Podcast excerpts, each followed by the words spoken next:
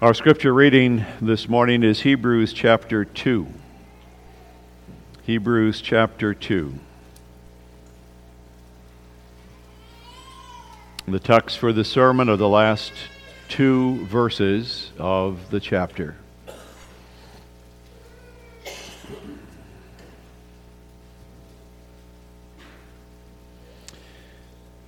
Therefore, and the therefore is built on chapter 1, where Jesus is shown to be the one that's exalted above the angels and enthroned in glory.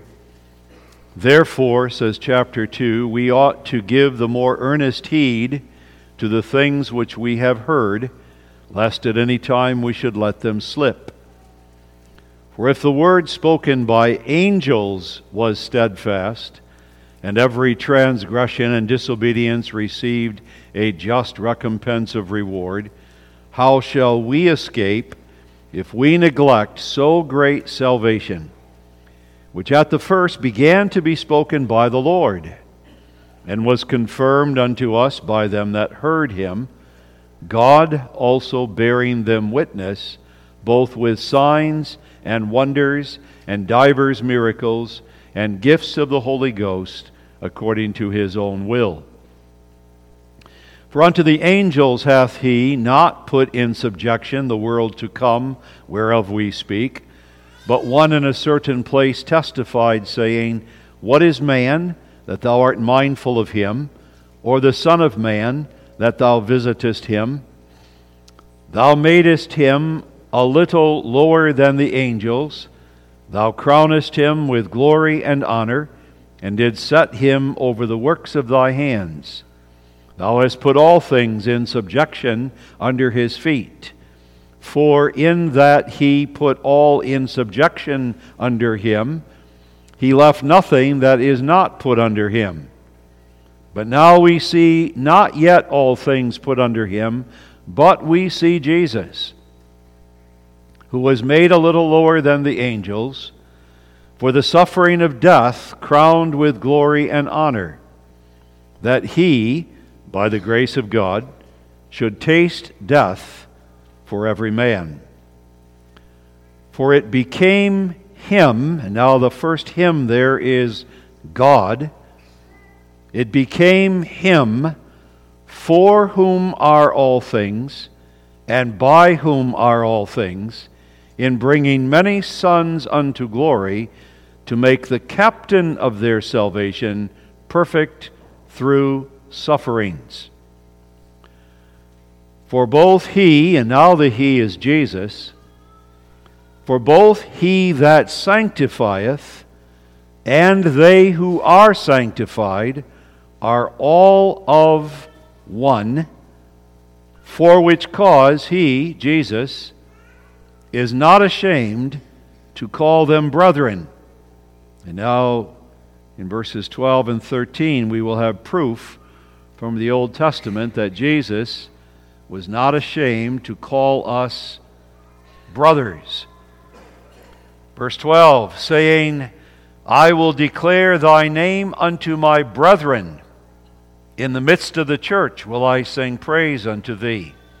And again, I will put my trust in him. And the point there is that as we must trust in God, so Jesus trusted in God. And again, behold, I am the children which God hath given me. For as much then as the children are partakers of flesh and blood, he also himself likewise took part of the same, that through death he might destroy him that had the power of death, that is, the devil, and deliver them who through fear of death were all their lifetime subject to bondage.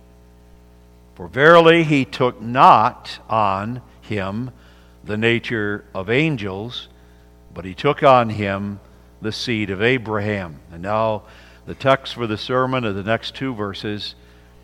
Wherefore, in all things it behooved him to be made like unto his brethren, that he might be a merciful and faithful high priest in things pertaining to God to make reconciliation for the sins of the people. For in that he himself hath suffered, being tempted, he is able to succor them that are tempted. A couple of things on the translation here while you have your Bible out. In verse 17, when it says to make reconciliation, the word reconciliation is nor, nor ordinarily translated propitiation, a kind of payment made of a debt. And then the word succor in verse 18, we probably know what that means, but the children don't. The succor means to help. It means to help. So that's the text for the sermon, verses 17 and 18. Beloved in the Lord Jesus Christ, chapter 2 of Hebrews is part of something that magnifies the greatness of Jesus Christ as the most excellent mediator of God's covenant. The excellent, exalted mediator. That's why I pointed out in chapter 1 it compares Jesus to angels, and look how, how high angels are, but the Son is far higher than the angels, sitting down at God's right hand. The rest of the book will say, look, he's better than Joshua, he's higher than Aaron, he's higher than Moses, all those Old Testament heroes of faith, so to speak, yet Jesus is exalted higher. He is the mediator of a new and better covenant. That covenant is, in fact, established by Jesus Christ with God's chosen people. He is, as we read, the captain of our salvation. He is the one who sanctifies his people. He could do this because he is one with them. He is one with them. The Old Testament spoke of it already, as we pointed out. He calls us his brethren, brothers in a family. That's what we are to Jesus. Since the children of God are flesh and blood, he took of that flesh and blood. He did not take on himself the nature of an angel, but he took on, says the context here in verse in this chapter, he took on himself the nature of Abraham of the Jews, so that he could deliver, says verse 15, deliver them who through fear of death were all their lifetime subject to bondage. The point is, he does all of this as a high priest. A high priest is a mediator who stands before God and man. We'll see this more in the sermon. But in all things, says the text, it was necessary for him to be a merciful and faithful high priest. Those two qualifications. Only as a merciful and faithful high priest could he possibly accomplish the reconciliation of his people back to God. With that propitiation that payment that he would make. But above all things, it is necessary that he be a merciful high priest. A merciful high priest. And for him truly to be a merciful high priest, as we'll see more in the sermon, he must be like his brethren. He must be one with his people in order to be truly merciful to them. And the text says that he was like us, even to the point that he suffered. He suffered being tempted as we are suffered, as we suffer every day with temptations. So Jesus suffered with temptation. And that is part of what God had in mind that Jesus would be then truly a merciful and faithful high priest. Let's examine the text under that theme mercy, our merciful and faithful high priest. Well, notice first of all the requirements, secondly, the preparation, and thirdly, the blessing. When we, when we talk about the requirements of Christ as a high priest, there are two different aspects. First of all, there are the requirements for what he had to be. He had to be merciful and faithful. On the other hand, there are the requirements of what he had to do. And what he had to do was to make a propitiation for our sins. Both of those are included now in the first point of the sermon. What are the requirements for Jesus? First of all, he must be merciful and faithful. To understand that, we need to go back to the Old Testament and consider the position of the high priest. As we said, the high priest stands between God and the people. On the one hand, he represents God to the people, speaking in the name of God. But on the other hand, he represents the people to God. He would offer sacrifices on behalf of the people to God. He would pray on behalf of the people to God, standing between the sinful people and this holy God. The manner of the priest doing this, this work for the people toward God, could not be done in some cold, impersonal way. Being the high priest was not, so to speak, just a job. He must have a heart for the people. He must understand them and bring their needs before God. And that's why he must be merciful. Mercy has two aspects to it. In the first place, mercy is pity or sympathy. And the word sympathy literally means to suffer with. To suffer with. If a man is merciful, that is, if he is a man that has pity, then suffering makes him to feel pain and sorrow. Suffering does not leave him cold and unmoved. Rather, the sight of pain and sorrow in someone whom he loves is something that makes him to feel that. He is touched by it. In a certain sense, he is suffering with the person who is in misery. Psalm 103, verse 13, describes it best. As a father pitieth his children, so the Lord pitieth them that fear him. A father pities his children. A father's heart goes out to his son lying on a bed of affliction. It brings tears to his eyes. He longs to take the pain away from his son, to put it on himself, if at all possible. He suffers with his son. That's pity. That's one aspect of mercy. The other aspect of mercy is activity, often described as kindness.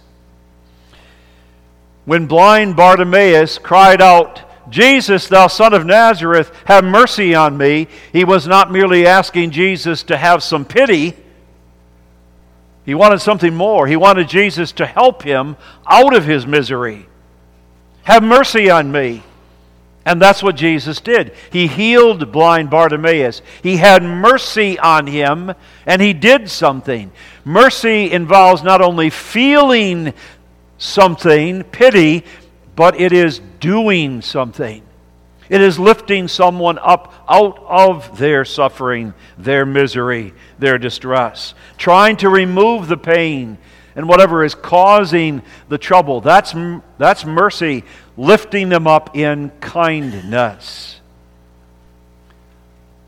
Pity and kindness. the high priest must be merciful. He must also be faithful. Again, go back to the Old Testament. The Old Testament priest had an office, and in that office there were responsibilities. He must fulfill those responsibilities the daily sacrifices, the keeping the oil in the lamp so that the light burns, the incense, all the things that the high priest was required to do. He must be faithful in his office.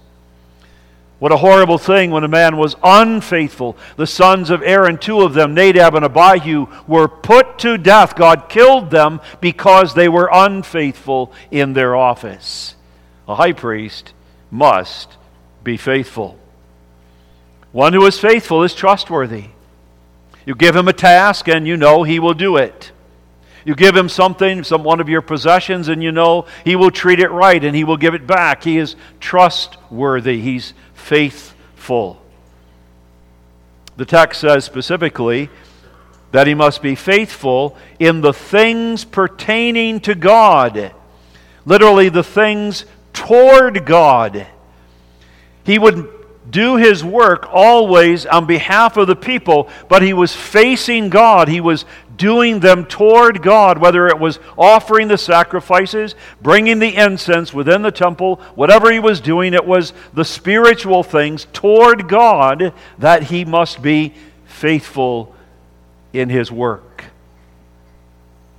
Christ must fulfill that. He must be merciful and he must be faithful in his office. Now, there's two different requirements given here. Is there a relationship between being merciful and faithful? Is one more important than the other? As such, there is a reason why in the text merciful is first. That is on the foreground. The, the rest of the verse, the text emphasizes that the mercy of the high priest. That's the first requirement. Mercy flows out of love. The love that a high priest has for the people enables him to show mercy. If you do not love someone, you really cannot be merciful toward them. You really don't care about them. But it's love that is the source of this mercy that the high priest must have. So only a merciful high priest can possibly be faithful.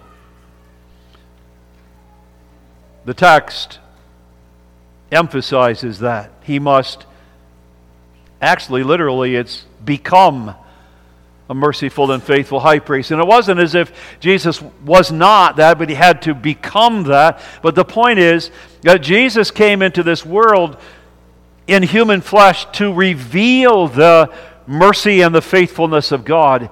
And so, as he came into this world and took on the office of high priest, that was his duty to show the people the mercy of God, the faithfulness of God in all his work. He would demonstrate that mercy and faithfulness. So, the requirements of what he had to be merciful and faithful. What he had to do, according to this text, is make reconciliation for the sins of the people. Reconciliation, I said earlier, is normally translated in the, in the Bible propitiation. Propitiation. And a propitiation is a payment. A payment that covers the debt. Now, the children had a beautiful program Friday. And the kindergartners through second graders sang about the suffering of Jesus. That's what we're talking about here. The suffering of Jesus was a propitiation, a payment for sin. The Old Testament priest did this in a picture kind of way. Every year, once a year on the great day of atonement, the high priest would take blood from the sacrifice of the goats and go into the most holy place, and there he would sprinkle the blood from that sacrifice on the mercy seat. The mercy seat. The word mercy seat is different from the ark. The ark is one thing, the mercy seat is the cover. And here's another interesting point that in the New Testament, that word literally is propitiation seat. It's the place of propitiation. It's where the blood would be sprinkled as a covering for the sins of the people. That covering is a covering for the sins of the people.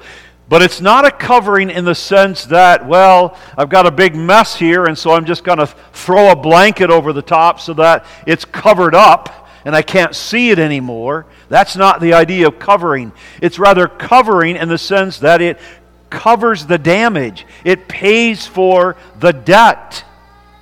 As insurance pays for your medical bills, it covers them. And if you are fully covered, you may be in the hospital for days, but when you walk out of the hospital, you owe nothing.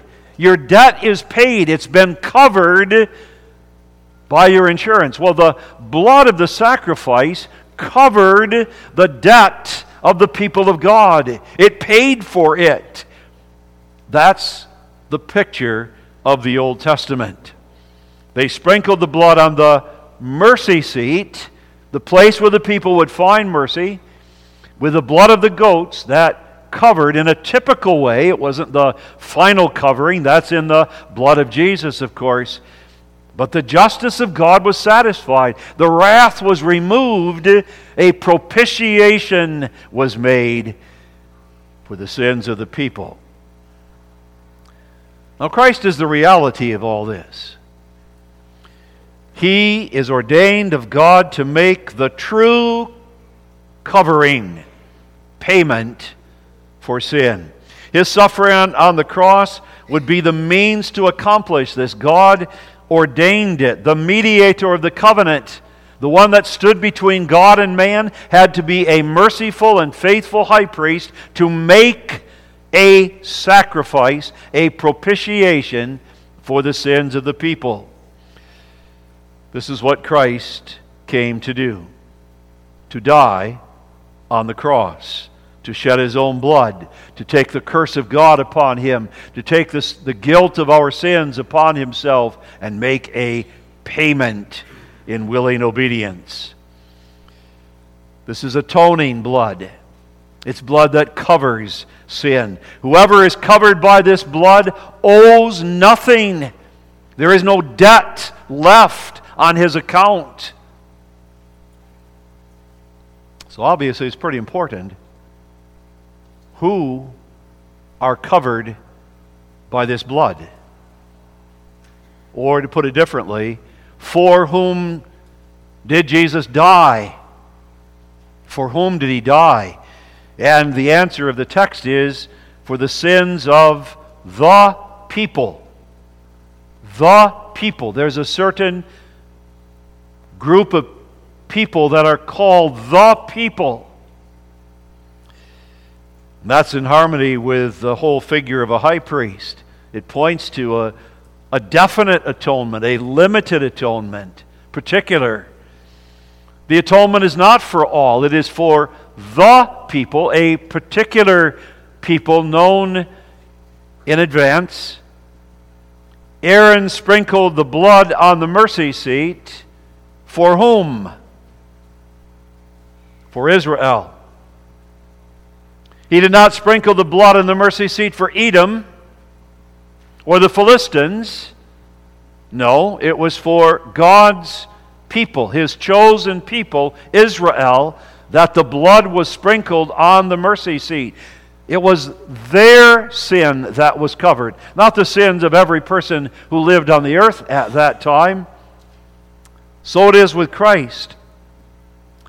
Who are the people for whom Jesus shed his blood. They are the people he identified himself, his brethren. The people that God had given him, verse 13, given him in eternity, and said, You will go and shed your blood for these people. A particular people for whom he was the high priest. Now, do you see why he had to be a merciful and faithful high priest in order to make this propitiation? He had to be that. Think about it. A propitiation was demanded, and he had to be faithful. God laid down certain requirements. The Old Testament scriptures are full of things that the mediator had to do. And many times the gospel was, would say, He did this in order that the scriptures might be fulfilled. So Jesus had to fulfill every single prophecy he had to be faithful. He had to be faithful in the whole of his life. That is to say, sinless. Even one sin on Jesus' part would have meant he could not offer a propitiation for other people. He would have his own guilt to deal with. So he had to be absolutely faithful in the whole of his life. But he also had to be merciful. He had to see his brethren in distress and show mercy. He could not, with cold indifference, turn away from the suffering of his people and say, I don't have any time for you. I don't care about you. What a horrible thing. That's what the priests of his day were like. You think of Annas and Caiaphas. There was no mercy in their heart. But there was in Jesus, and he showed that so many times. You think of how Jesus would wear himself so weary that he would just hope for a little bit of time for a rest at night. And someone knocked on the door, and they opened the door, and there was this whole crowd of people, sick people. And he says, and he had compassion on them, mercy. And he went out and he healed them. He was a merciful high priest. If he were not a merciful high priest, he could not possibly lay down his life for them. Now think about it again. If he did not love them, how could he lay down his life for them? He laid down his life for people that rejected him. He laid down his life for people that would deny him with cursing and swearing. He laid down his life even for some who were actively involved in the crucifixion. And, and, and for us, most of us would have said, well, if that's the way you're going to treat me, I'm not going to die for you. But that's not the way Jesus reacted. In fact, his love and his mercy for his people said, Father, Forgive them, for they know not what they do. He was merciful to the end and faithful.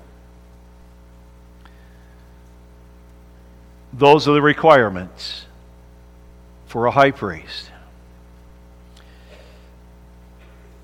But to do that, he had to be made like his brethren. And now we look at the preparation. How did God prepare him for being this merciful and faithful high priest by making Christ to be like his brethren. The, the text emphasizes that in verse 17 when it says, Wherefore in all things it behooved him. I can't emphasize enough the strength of that word. It is necessary. It, he was under a debt to become like his brethren. Absolutely necessary. That's the idea of behooved him. He had to be like them. He had to take on the flesh and blood of the children, Abraham's seed. Not the, not the nature of angels, not of some special kind of human nature, but the nature of the Jews, a real human nature flesh and blood, with a real human mind, a real human will, a real human emotions. And add to that, he had to be like them.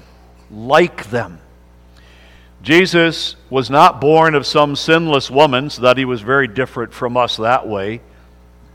It wasn't that he had a nature that was like Adam's before the fall, that didn't have the effects of, of diseases and troubles in his body. No, he had a nature that was just like yours and just like mine. All of the things that we are subject to, that we experience, he experienced with only one difference he had no sin. He had no sin. But in other ways, every other way, he was just as we are. Why was this necessary? Why did it behoove him to be made like unto his brethren? Two things. In the first place, he had to be one with them. He had to be one with them. Now, there's, there's a bit more to that, but let's, let's examine that. He had to be one with his brethren organically one, connected to them by the same blood, the same flesh that we have. Only then could he make a propitiatory sacrifice. Because the same human nature, body, soul, mind, will, emotions, that sinned, only that kind of nature could bear the punishment God could not pour out his wrath on an ox or a lamb or even an angel to satisfy his justice. It must be on a man who is exactly as we are. But then, the benefits of that would be flowing back to us. And the benefits would come from Christ. And there is a living connection between us and Christ. We are one with Him. We are engrafted into Him. We are part of the same family, engrafted into the family tree, so to speak. We're one with Jesus, and therefore all the blessings that He earned flow to us. We are organically one with Jesus. That in the first place. He had to be like His brethren so that He would be one with them. Second, He had to live their life. He had to live their life. He had to live with pain and sorrow and hardship. He had to live in a family with father and mother, brothers and sisters, all of whom were sinners who sinned against him. You had to understand what that means to be sinned against by his own family and his friends. Jesus had to know what it meant to be hungry to be tired, to cry, to get sick. He had to understand that. He had to live in a world that abounded in fighting, ridicule, enmity, sickness, death, oppression. He had to live in that. He had to feel that in order to experience it, that he might be merciful from experience. That's true, isn't it? That the more you have experienced suffering, the more you can sympathize with those who are suffering. I've never had cancer. When someone has cancer, I can feel sorry for them can bring the Word of God to them. But someone who has had cancer experienced it. They, they can have a sympathy of experience when they see in the bulletin so and so was diagnosed with cancer. I've never lost a wife or child. But those of you who have, you can sympathize in ways that I can't because you've experienced it. Those who have gone through back surgery can, can sympathize with others who have, are going through it. That's the nature of experience. It makes us able to sympathize. Jesus had to be like unto his brethren, live through their life, so that he could be merciful out of his own experience. That's part of God's preparation for him. And he was like unto us, even to the point of suffering and temptation. Verse 18 For in that he himself hath suffered, being tempted, he is able to help those that are tempted. It shows how close Jesus came to us. He did not live in kind of a, a bubble that he could just kind of go through life and nothing touched him. No, he was so much like us that he was he suffered being tempted. And, and right away in the Gospels, you children remember that, how Jesus was, went out into the desert for 40 days and 40 nights, and he didn't eat a thing for 40 days and 40 nights. He had no one to, to comfort him, no one to even greet him or be, be cheerful to him, to encourage him, no one. The only thing he heard was Satan's taunting words If thou be the Christ, if thou be the Son of God. This was not painless. This, Jesus suffered. If you went without food for 40 days, you would suffer. Jesus suffered. And he suffered being tempted. It's hard for us to understand. We know that as the Son of God, he could not sin. And yet it says he suffered being tempted. His, his flesh could view the temptation that Satan set before him, and he had to fight it off. Not, not that his flesh was attracted to it, because that's sinful. He was never attracted to sin, and yet we have to take it as it says. He suffered in temptation. He suffered. Not only was this true in all of his life that he suffered, but he suffered in the way of temptation. He lived with mocking, he lived with people that contradicted him, that falsely accused him. Later on, he was tried as a criminal and condemned as a criminal. He was whipped, he was nailed to the cross. And all the time that that's going on, Satan is taunting him. You don't have to go this way. There is an easier way. You don't have to go the way of suffering. You don't have to. That's, that's, that's not the right way. Satan even used Jesus' own family and those around him, his disciples, to try to tempt him not to go the way of obedience. As Jesus was talking about the fact that he had to suffer and die, one of his own disciples said, Be it far from thee, Lord, this shall not happen unto thee. You, you don't have to suffer and die. And that, of course, is the hardest kind of temptation. When your friend says, You don't have to do that. You don't have to go to church. You don't have to obey your parents when your friend says that to you. And then you know that going the way of obedience will cause suffering.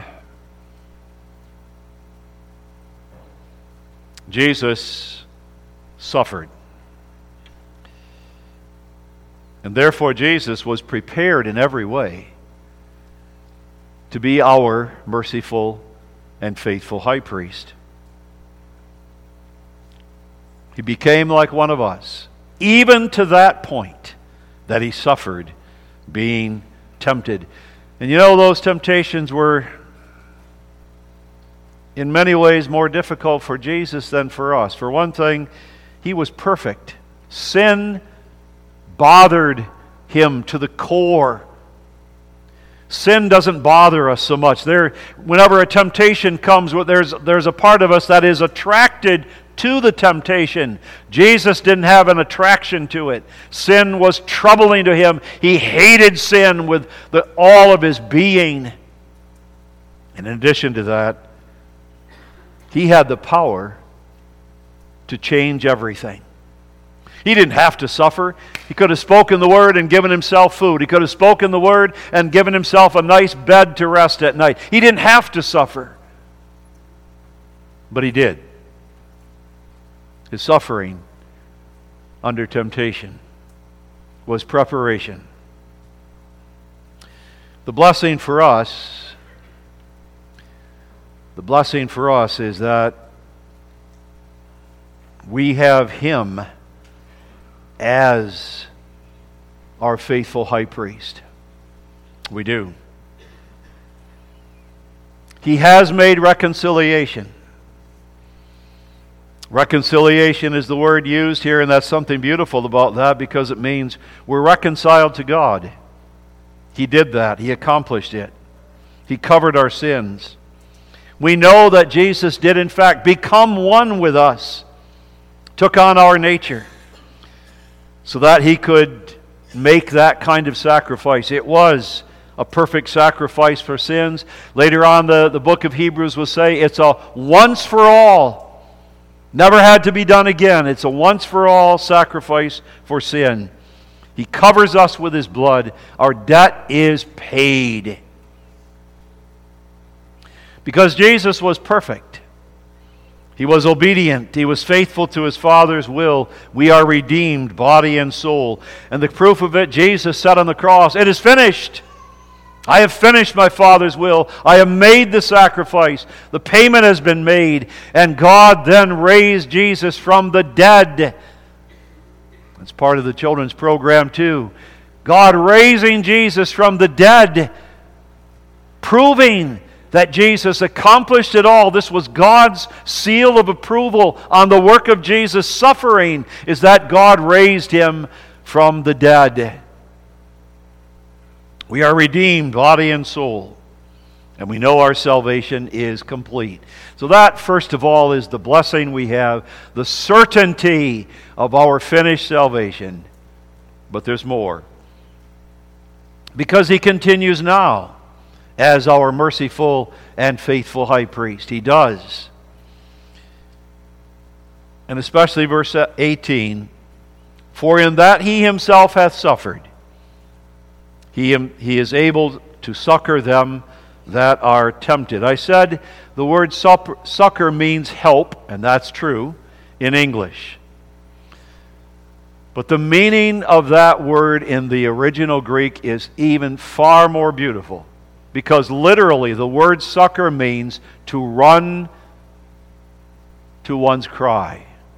To run to one's cry a mother who hears the shriek of her child outside runs to help. A father who receives a phone call at night from a distressed child runs to help. That's the idea. When we are tempted, there are many different kinds of temptations sickness, physical affliction, persecution, and death. Satan works hard to put wrong ideas into our mind, to tempt us to rebel against God, to tempt us not to walk the way of obedience. Go the easy way. Go the way everybody else is going. And then we have our own sinful flesh to deal with. We struggle. We fight.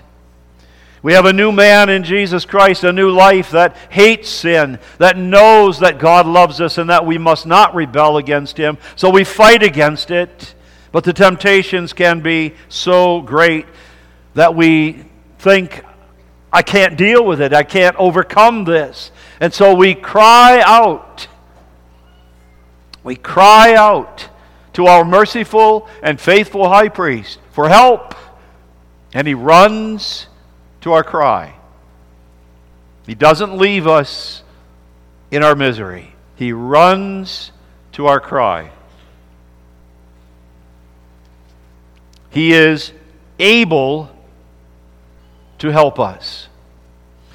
That word able isn't just, yes, he has the ability. He's powerful. That's literally. He is powerful to help us. Powerful. Think about why that's true, why you'd never have to doubt this. Jesus is powerful. First of all, look at who Jesus is. He's the mighty one. He has overcome sin and death and the devil himself. He is enthroned upon the throne in heaven. He has all power given to him. And not only that, but think of his position there in heaven. He is at the right hand of the Father. He is the mediator. He has the ear of the Father constantly. And whenever his children cry out to him, Jesus can turn to his Father and say, Father, my people, they need this. I've earned it for them in the cross the grace that they need, the love that they need, the strength that they need. I've earned that. Give them that. He is able to help us. But now that's just looking at it from an objective point of view, his power and his position. But now think of it subjectively within the heart of Jesus. He knows what we are going through he was here in this earth. We may never say, Jesus does not understand. We may never say that. We may never say, He never had to face this situation. He never had to fight this kind of a great temptation. He knows. He understands suffering, He understands death, he understands all of the temptations of this life. He does. He knows what it's like to be tempted every day to forsake the way of obedience. He knows what it's like to be tempted to give up your Christian principles and live as the world. He knows what it's like to think, to be tempted to be tempted to think God's way is too hard for me. It is not fair that I have to go this way.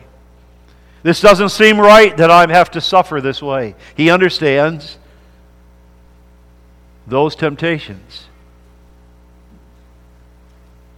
Therefore, when we cry for help, he runs. And he understands. And he knows exactly what we need no matter what trial, no matter what temptation. He never approves of sin, of course not, but He has mercy. He has pity, and He lifts us up by His almighty power.